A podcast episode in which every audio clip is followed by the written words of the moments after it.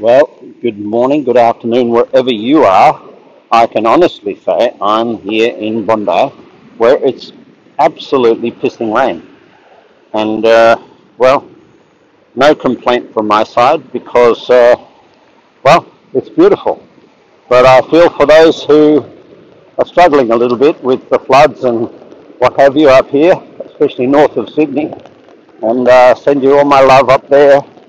Hope everything will turn out eventually exactly how you want it. You know, uh, I blame this rain on uh, the bushfires because uh, when the bushfires were here, everybody prayed for rain.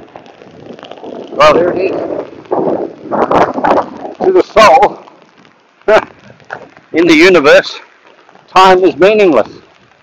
So we have to just be really, really, really mindful when we go, I wanna, that it's going to take time. It's going to take time you probably don't have, or don't think you have, or wish you didn't have, or imagine you don't have. But the fact of the matter is, one of the acid tests of real faith and real belief in universal truth is time.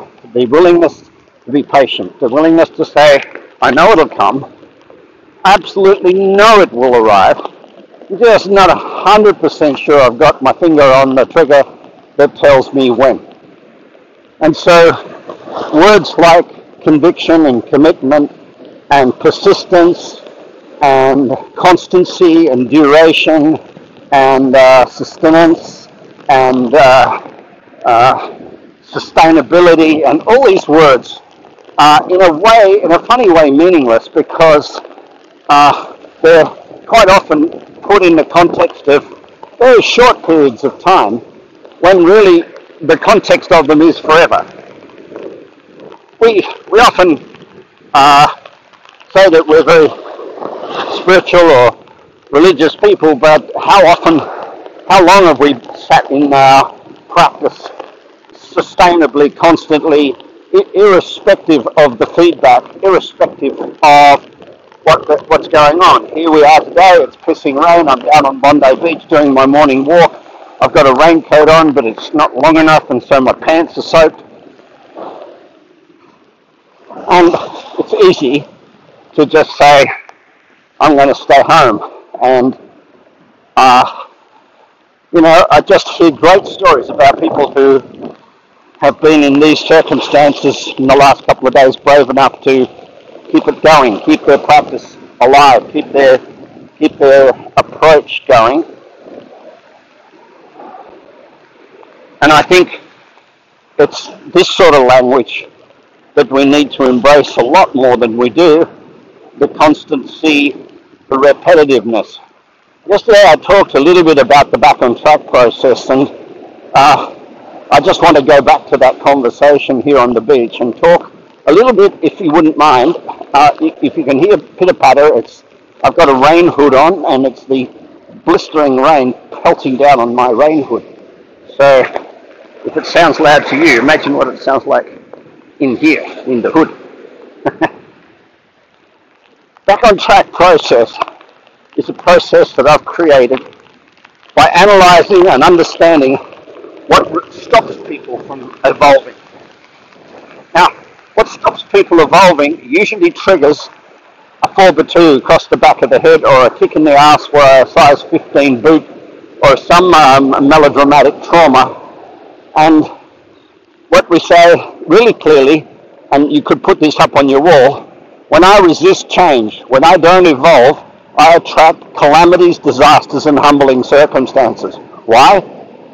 To evolve me. Calamities, disasters, and humbling circumstances. Now, one of the things I often say to people is that there's no such thing as an accident, and you know that's really cruel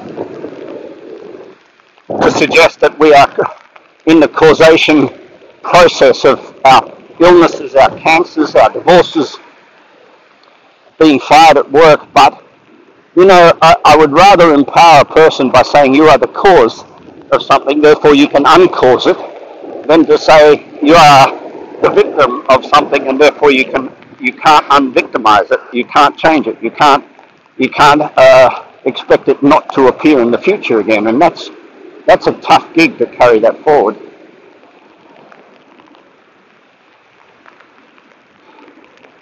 So that's where it begins. And the back on track process uh, I created by working with thousands of people across the planet, including suicidal indigenous kids and uh, CEOs of Fortune 500 and billionaires and sports people and musicians and actors and God knows what, and just looking at their lives and saying, why didn't you evolve? Why did you have to wait for a calamity or a disaster or a humbling circumstance to bring you into a coaching environment? And the answer is, did we cherry pick? Now, that's pretty rude of me to create one solution for all problems, but at the end of the day, I have to be quite frank with you and say, when I meet people who have created uh, calamities, disasters, and humbling circumstances in their domestic relationship or in their financial relationship or in their careers, it's because they evolved one, but not all, of the elements of human development, of, the, of a humanity, of a human being. Now, I know there are seven areas of life. We compartmentalize life into the seven areas. But right now, I'm not talking about the seven areas of life. Right now, I'm talking about the seven elements of human change, human development. What, what causes a person to evolve? And there are seven steps to it. Now, it's not ironic that there are seven areas of life and seven steps to evolution.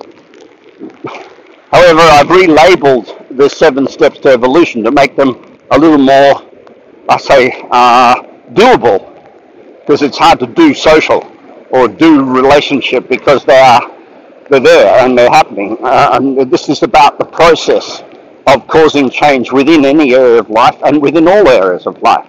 So the cause of calamity, disaster, and humbling circumstances is that we don't evolve.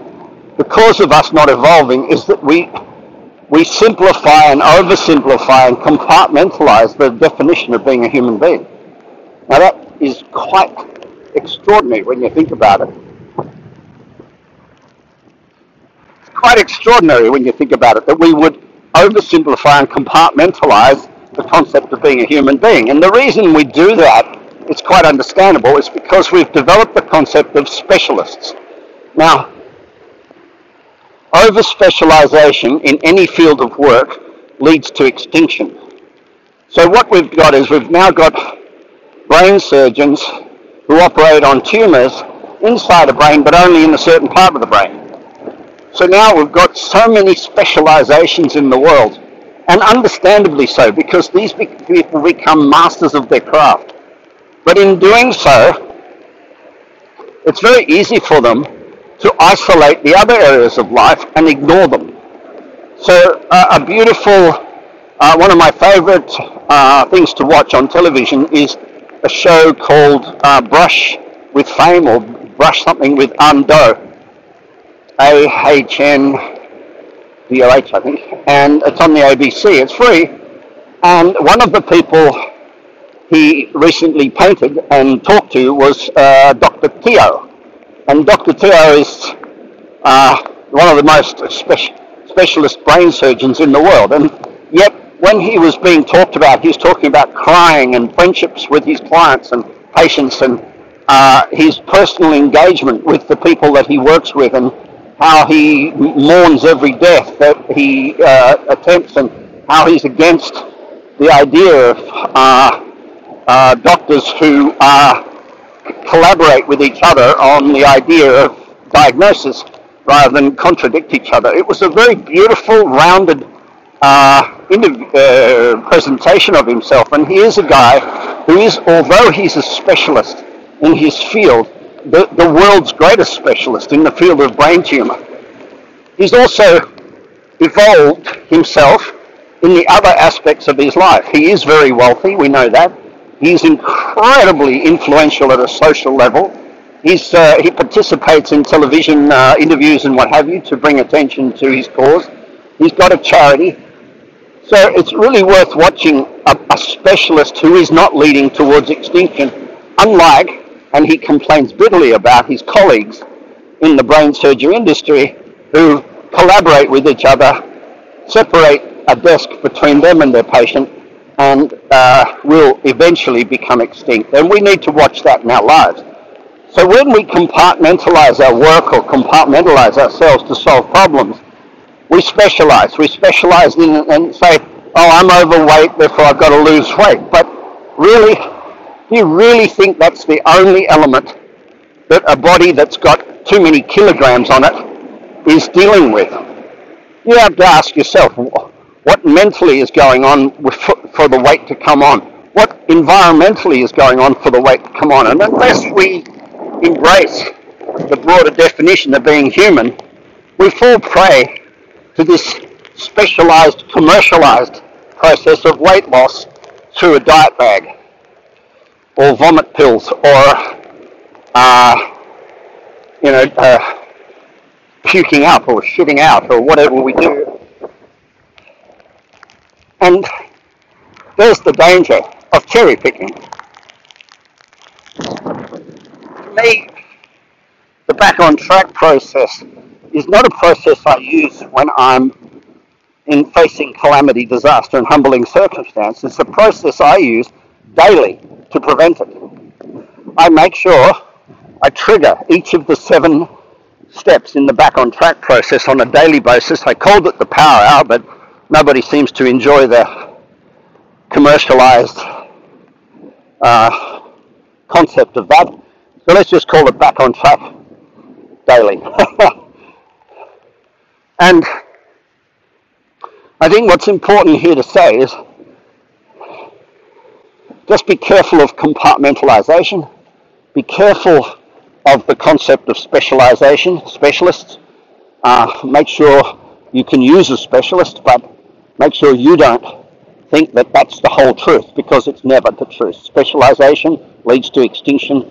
If you become a specialist in your work and you don't understand the broader parameters of whatever it is you're working in, you are going to become one of the extinct. And that's going to happen in the next two, three years. I guarantee you there's going to be a mass extinction of occupations in the world in the next two or three years. And some people who become leaders and understand the full concept of total human awareness will come out the other end of that, controlling resources, and those that don't will end up in the masses and that's going to be an unattractive place. Calamities, disasters, and humbling circumstances.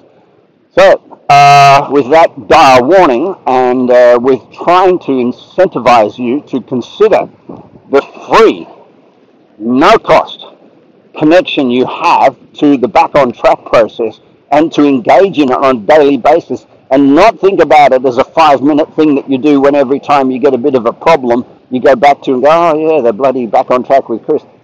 The thing you do on a daily basis to keep yourself from calamities, disasters, and humbling circumstances, to prevent cherry picking, go back to the back on track, listen to it on YouTube, listen to it on the podcast. The last one uh, describes it in terms of having a solution for depression. Um, and just see if you can uh, more and more evolve by embracing the, the holistic nature of total human awareness. This is Chris. You have a beautiful day. Bye for now.